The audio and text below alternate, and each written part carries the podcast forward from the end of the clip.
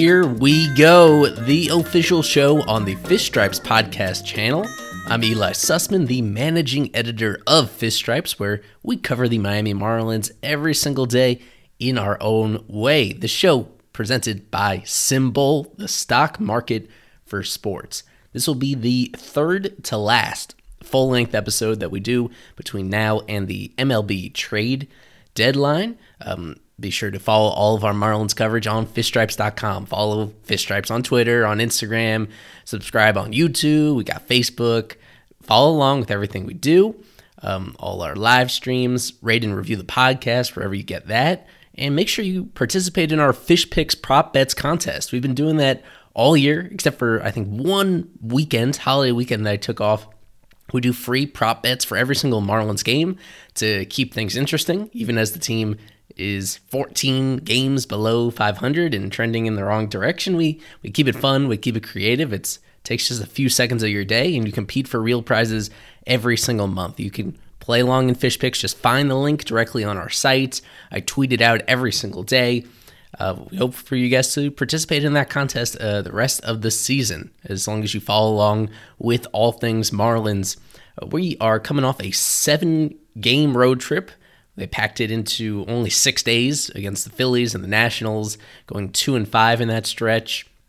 Run differential finally dipped below zero for the first time in a very long time. Uh, what I'm going to cover on this episode, a few key takeaways from that seven game road trip, um, ma- mainly focusing on several individual players of interest. And then we go deep into Brian Anderson, one of your favorite Marlins players entering the season. Maybe you've kept the faith and still consider him one of your favorite players. Simply put, one of the most talented players that the Marlins have, and he is about to return from the injured list after a two month absence. We're, we're going to get into all the ramifications of having him back, what I'm going to be looking for from him, what his performance down the stretch could mean for his future in Miami. Uh, going to the road trip takeaways against, again, the Phillies and the Nationals. Uh, the one that jumps out to me is unfortunately, one of my favorites, Anthony Bender, where you can now stretch this back his last 12 appearances, almost exactly one calendar month. In his last 12 games pitched, Bender has allowed a hit in at least at least one hit in 10 of those 12 appearances, dating back to uh, a month ago, dating back to not coincidentally the start of the sticky substances checks in Major League Baseball. I tried to warn you guys. I did. Um, wasn't accusing him of anything, any wrongdoing. Just the reality that Bender was a guy that really relied on his spin rate and on the movement on his pitches. We've seen that drop off over the last month, and we've seen his performance drop off along with it. He had that one sparkling outing against the Braves. You remember that one? Six up, six down, six strikeouts. That came in the middle of the stretch but in all but one of those other last 12 appearances, he's been allowing hits. For someone that throws as hard as he does, the velo is still there. In fact, I believe he threw his hardest pitch of the entire season uh, against the Nationals just a few days ago. The velo is still there, but that means that when hitters can get the barrel on it, it just goes even farther than usual. So he's already allowed a couple home runs during that stretch. His ERA has gone up from zero uh, all the way into deep into the twos at this moment. His overall numbers are still great. Uh, the fact that they found him where they found him and they have so much control over him moving forward, that is obviously a positive. I still hope for the best from him. Um, it's just a big question mark of where he adjusts from here. He needs to adjust. Even with what the numbers look like, this is a pretty extended stretch where he has been mediocre. I made that bold prediction entering the year that Anthony Bender would lead the Marlins in saves. He got that one opportunity, and kind of since then, he just has not been good enough to hold it down. There's really no question at this point that as long as Yimi Garcia is on the team, we'll have to see whether or not they find a new home for him at the trade deadline. That uh, Bender is not going to be the, the Marlins closer right now. He is not pitching well enough at, at the moment. We had those warning signs, and uh, it's not the worst case scenario. Uh, I don't think you could point to any single one outing where he's truly been terrible. Um, in all these cases, he's been able to at least record outs at some point it's just it's concerning that this is uh, continued on uh, for that long. Because if you want to put this guy in the same conversation as Nick Anderson, people wanted to make that comparison with him as potentially that future closer. Um, there's no reason to believe right now that he is that guy because there has been that change since the current rules went into effect, and those rules are going to be here for the foreseeable future. I'm interested to see where Bender adjusts down the stretch. In the meantime, because of the timing of the struggles, uh, we talked about him as an under the radar trade candidate. Virtually any reliever on this team is a trade candidate when your team is out of contention, regardless of how many years of control you have left, regardless of how affordable you are. Everybody is on the table for sure. Um, I think due to these struggles, it's I don't know how other teams are going to value him at the moment. Uh, and I think it's even more likely than ever that he's going to stay with the Marlins past July 30th. Uh, he's going to be a very key player to watch down the stretch to see how close he can come to recapturing that form he had at the very beginning of his rookie season. Sticking with the reliever, Anthony Bass. I think this may have gone past people unless you were following uh, me on Twitter during the game that he did it. Anthony Bass threw a splitter. This was supposed to be a big priority from, from him entering this season, that he threw plenty of splitters uh, last year with the Blue Jays, had some success with it, and I believe his plan was to ramp up the usage even a little bit more here in 2021. Um, he got burned by a splitter at the very start of the regular season. He allowed a home run in the first game, first save situation he had as Marlin, and then he went cold turkey. He did not throw any splitters the rest of April, in all of May, in all of June, until the very final outing prior to the All Star break. So when you see that pop up for the first time in a few months, you wonder if it's simply just a blip in the system. And we defer to StatCast uh, as given to the public on Baseball Savant. Uh, you can see those are where we get the pitch types from. And the fact that it popped up so unexpectedly after such a long absence, you wonder if it was simply a mistake on the programming part. But then he did it again. He threw one splitter uh, against the Phillies, specifically against Travis Jankowski. He got a swing and miss. It was not a particularly good looking or well located one, but this is progress because I believe this has kind of gone under the radar is how much Bass has struggled against left handed hitters this season. You look at his year overall, and especially his performance in like high pressure situations, it's been disappointing. You could just say that with a blanket statement that he has been bad. Specifically, he's been bad against lefties. He's been fine against most righties overall, but there have been a huge platoon split for him, which has been uncharacteristic of his recent career. Throwing splitters and throwing them effectively, that's just a common way to neutralize um, opposite handed hitters by throwing that pitch the usage is still very far down because not for the season overall. Our total is four total splitters that he's thrown in coming up on four total months. That usage would have to come up significantly for us to really feel anything about it. He's one of the relievers um, that you would imagine is completely safe at this trade deadline just because he has not pitched well enough to really draw interest. He does have another fully guaranteed year of his contract coming up next year and then an option for 2023 the Marlins need to make the most of it. And if that means reincorporating this pitch, um, that's going to be a very big difference maker. Again, so that's one thing to watch moving forward is his performance against left-handed batters.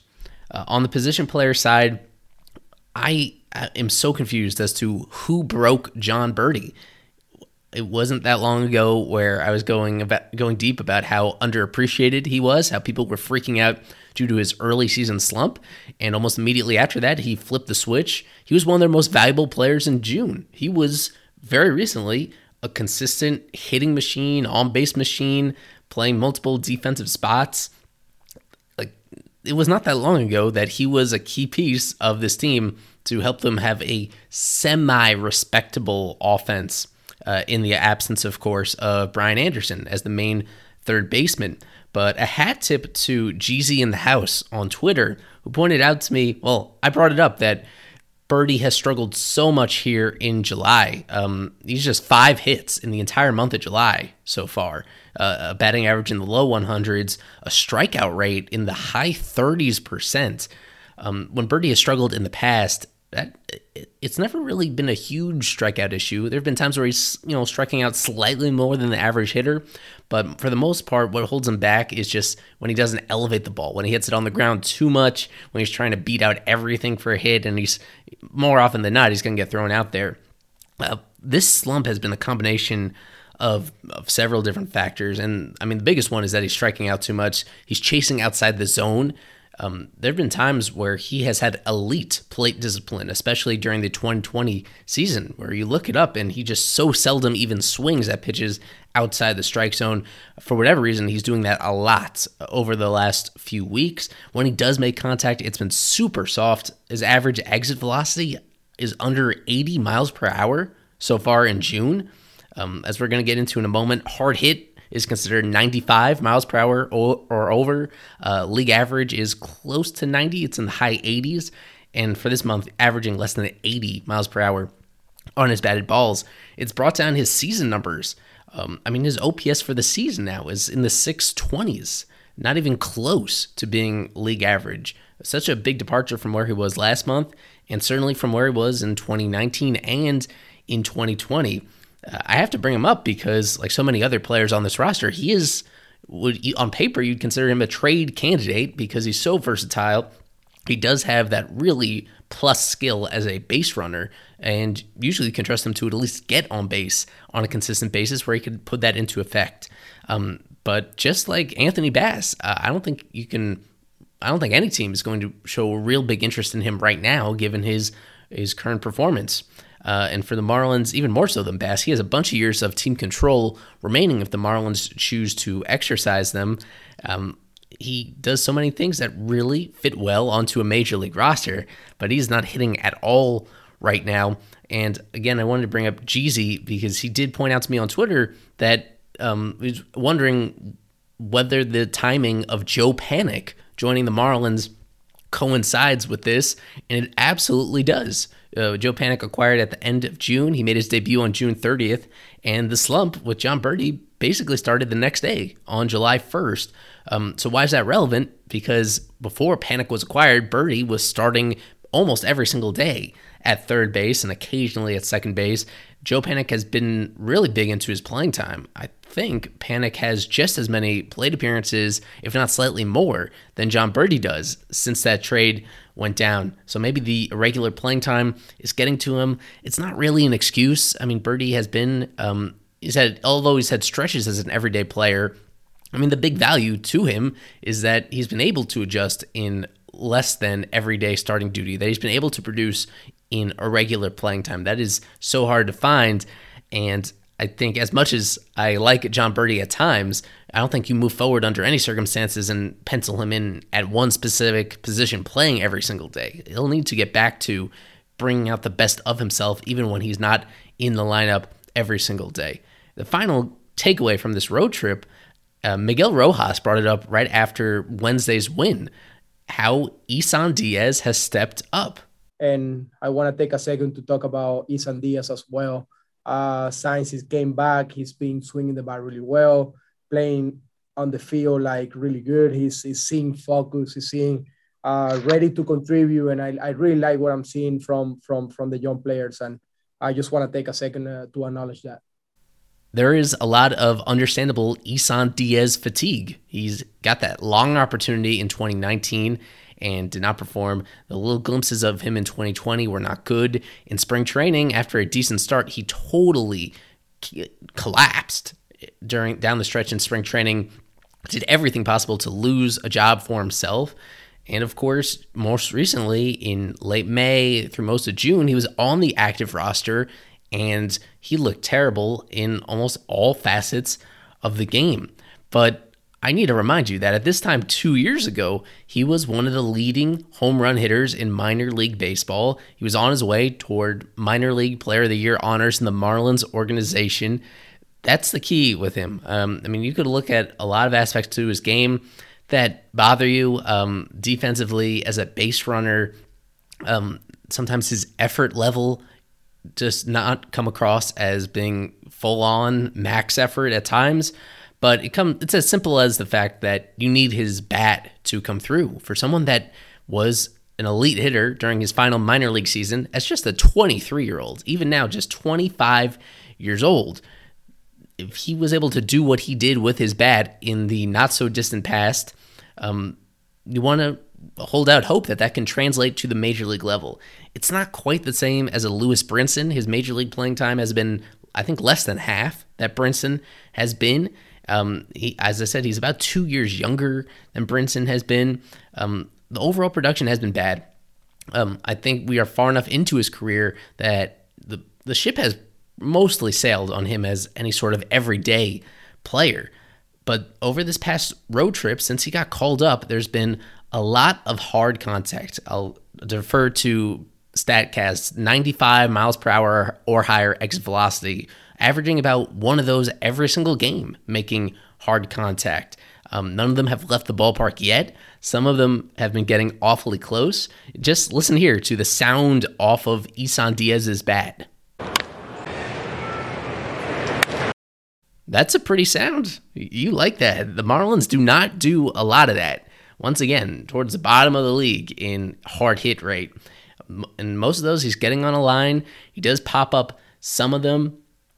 But when you do actually dig into the stats this year compared to like 2019, because that was the one other season where he got significant major league playing time, there are little signs of progress. The production still sucks, but you, you don't want to overuse this excuse. There is some evidence that he has simply been unlucky. I think you remember one particular home run, should have been home run that he hit in Miami that got pulled back by the center fielder. Um, there have been a few of those, those really deep fly balls hit just to the wrong part of the ballpark that otherwise would have been out, would have been for extra bases. The, there's a big discrepancy between his weighted on base average and his expected weighted on base average. Um, any way you slice it, he just does not have the results that equate to the quality of contact that he was making. This is just such it's one aspect of a player's game, but it is so important and it's what the Marlins are missing is having that great batted ball quality. That's where you get your barrels from and your extra base hits from, and he has the potential to do that. As much as people are clamoring to see Bryson Brigman, to see anybody else to kind of just uh, cut the cord, to stop seeing Isan, and obviously um, having him associated with the Christian Yelich trade.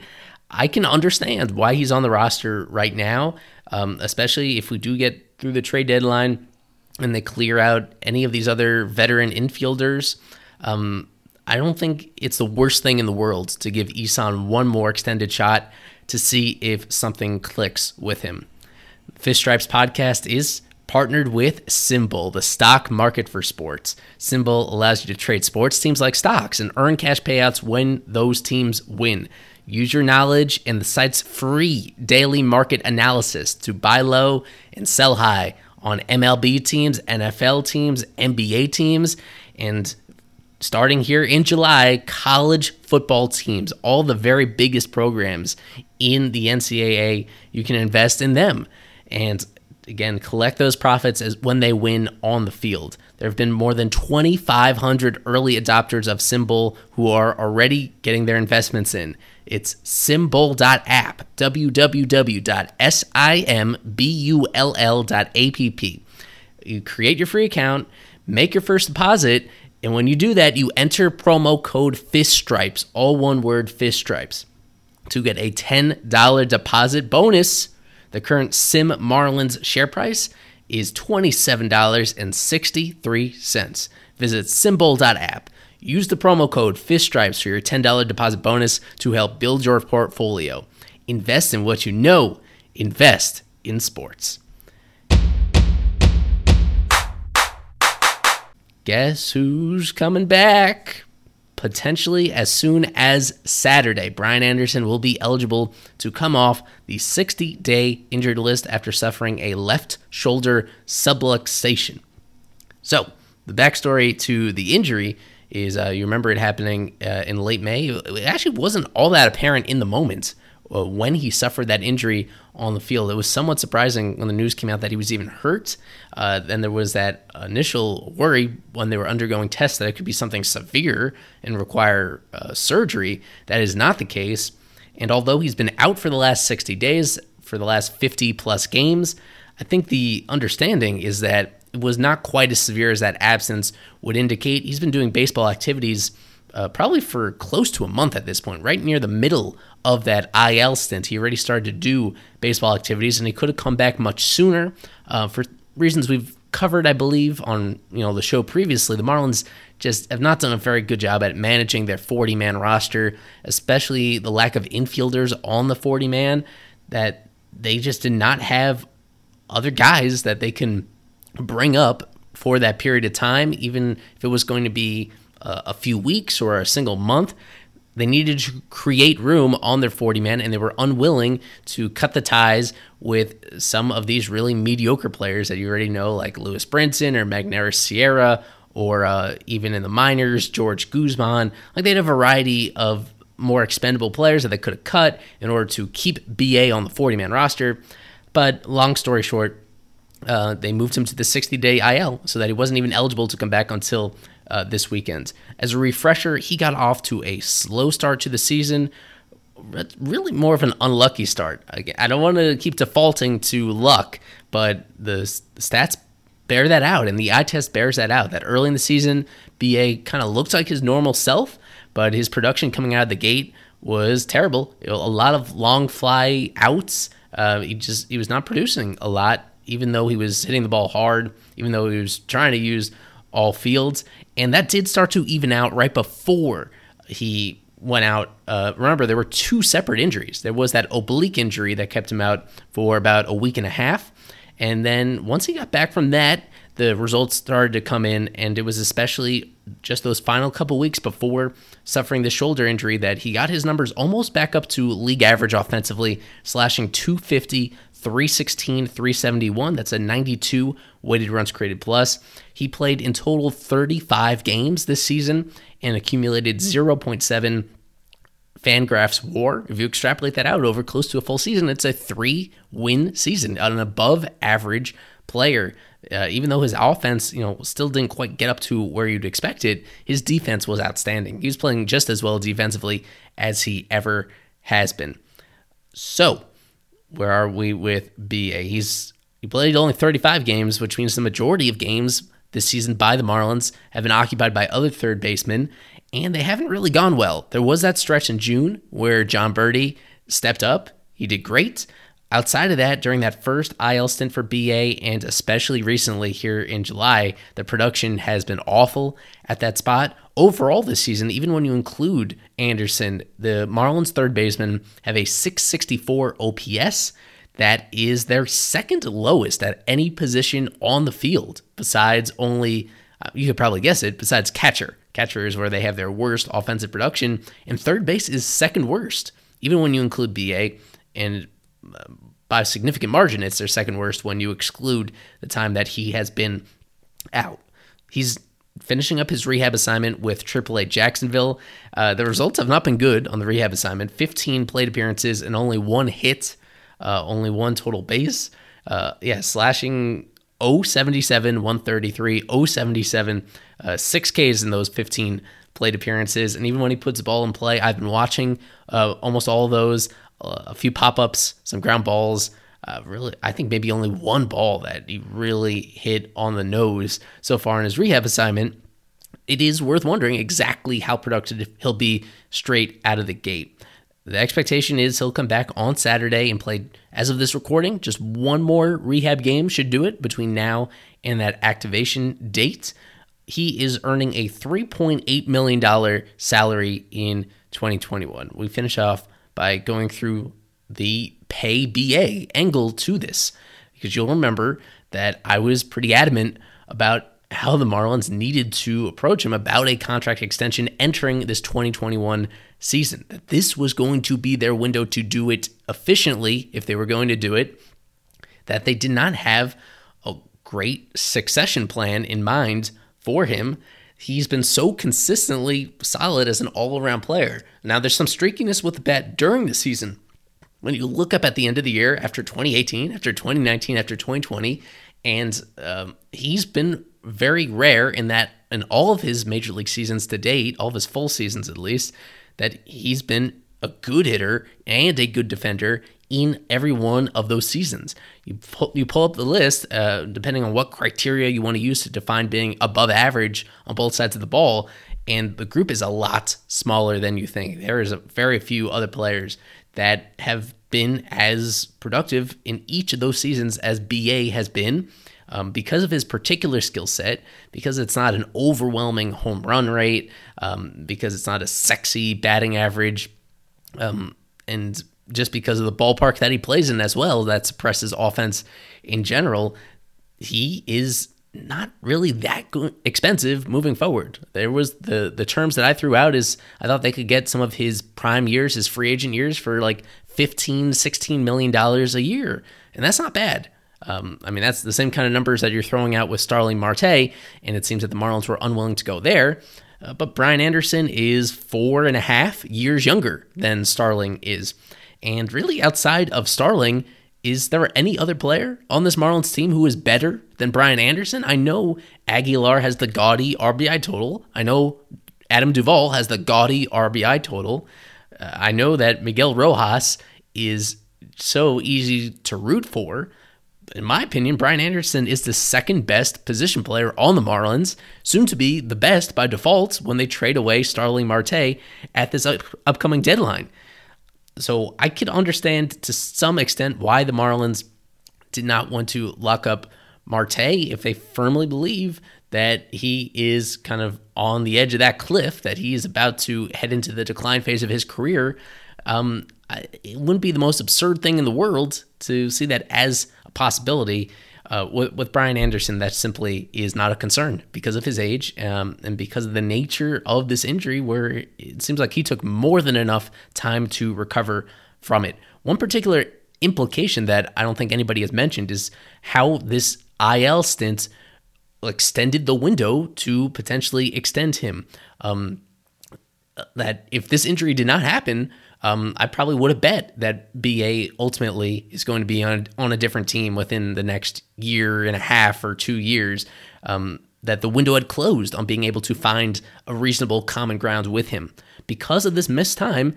Uh, really, it's been those two IL stints. So overall, no matter what happens down the stretch, he is going to play in barely half of the Marlins games this year. And as I mentioned, the production was not there early on. He got off to a slow start, and now he has less time to make up for it.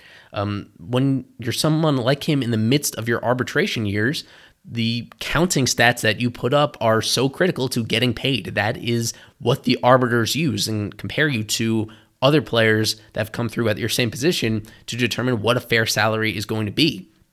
So, earning $3.8 million this year, I think a reasonable projection heading into this season was that he'd be able to double his salary for 2022, somewhere in like the seven, seven and a half million dollar range if he just did typical Brian Anderson things. Um, and now I don't think that's attainable for for him. Um, a more likely projection projection at this point, assuming no more injuries from him, is something in the $5 million range, pushing up maybe close to 6 million if he really catches fire down the stretch. That's about it. That's that's not bad. Um, six million dollar player at the very most, and more likely in the five million dollar range for 2022. To be clear, he has one more year of arbitration after that. So overall, he's he's two and a half years from free agency right now. And as was the case we saw with Marte, it's it's hard to negotiate during a season. There's a reason why it very rarely happens that you extend guys. I'm not expecting those conversations to happen right now, but it is something to revisit during the offseason.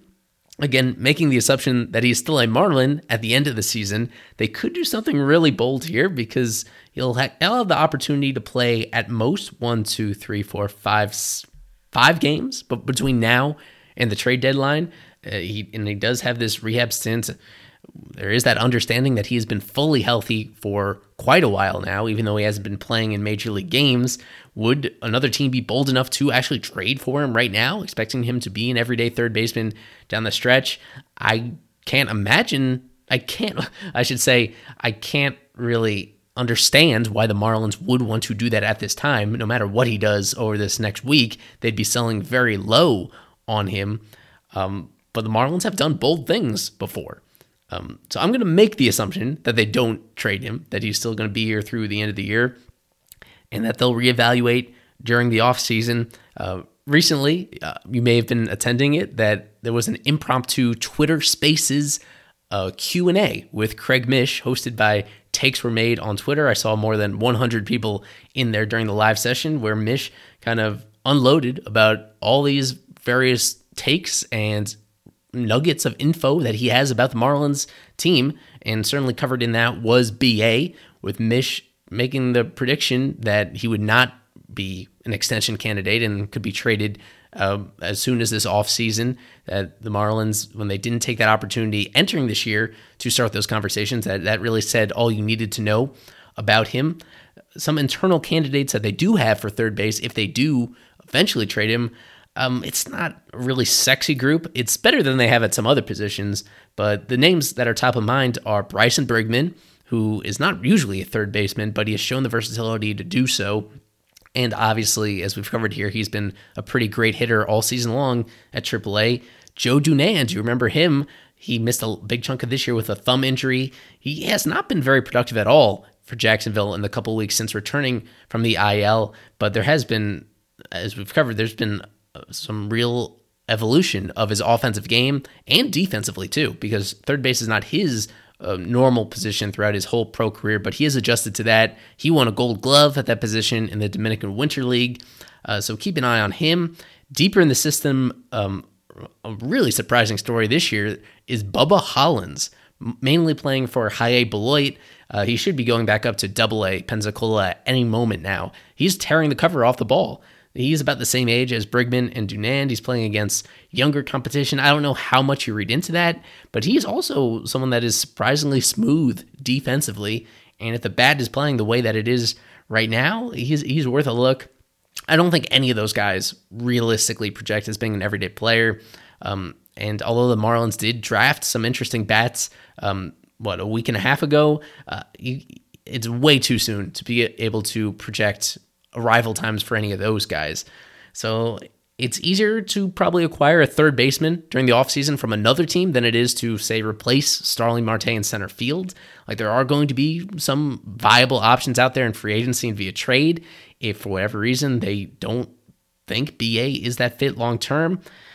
But this seems um this is a possibility once again. Even though we were ready to say that the ship had kind of sailed on this, that we you know, you're counting down the days until they found the right deal for BA and pushed the reset on him for whatever reason, that this injury has definitely increased the odds that they find a way to stick around and that maybe they do make an investment in him because uh, they don't seem interested in making investments in really anybody else. Uh, you know, passing on Starling Marte and just generally speaking, as a team that believes so much in its pitching development, it's hard to argue with those results that they can turn almost anybody into a, a viable back end starting rotation candidate. They would be disinclined to invest any big money in any particular pitcher. So, where's that money going to go? Where, where, who, how are you going to have continuity on this team and actually progress to getting better? Just to tie it all together, uh, the Marlins, as bad as they are, 41 and 55, you know, the fourth worst record and the third worst record at the moment in the National League, they're not going to be tanking down the stretch. Um, even though they, it's been, you know, a disappointing year, a variety of levels. And as we kind of knew from the jump, the Marlins did not take a really active interest in being a contending team this year. They didn't really try. At the same time, they're, they're not punting on the year either. They, they're not really valuing there's no path for them to get a top three draft pick just because of the several teams out there that are significantly worse than they are.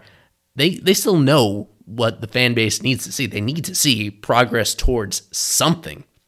Otherwise, there's the fans are not going to spend money on this team, and they're not going to have money to spend on the team itself. That these last few months are still very, very important, and they need to show that this team can still play at a respectable level and build some kind of momentum going into the offseason. Brian Anderson is going to be a huge part of that, and we will see him back very soon. I'm looking forward to it. Again, I've been Ely Sussman here. We appreciate you listening to the whole show. a couple more of these coming up between now and the trade deadline. We'll have our Fish Stripes live streams heading into the start of each new series. We're going to have a ton of on site coverage during this upcoming Padres series at loanDepot Park. If you see one of our people there, make sure to say hi.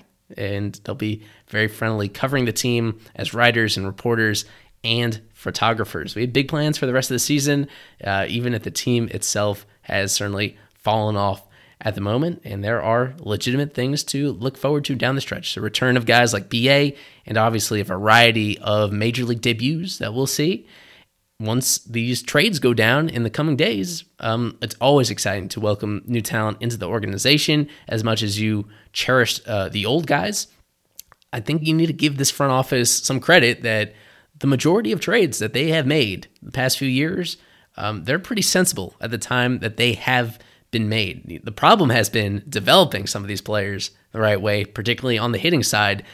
But more often than not, they get very fair value, very creative returns in these trades that they made. We're going to be covering every angle of that. Thanks as always for listening. Go fish!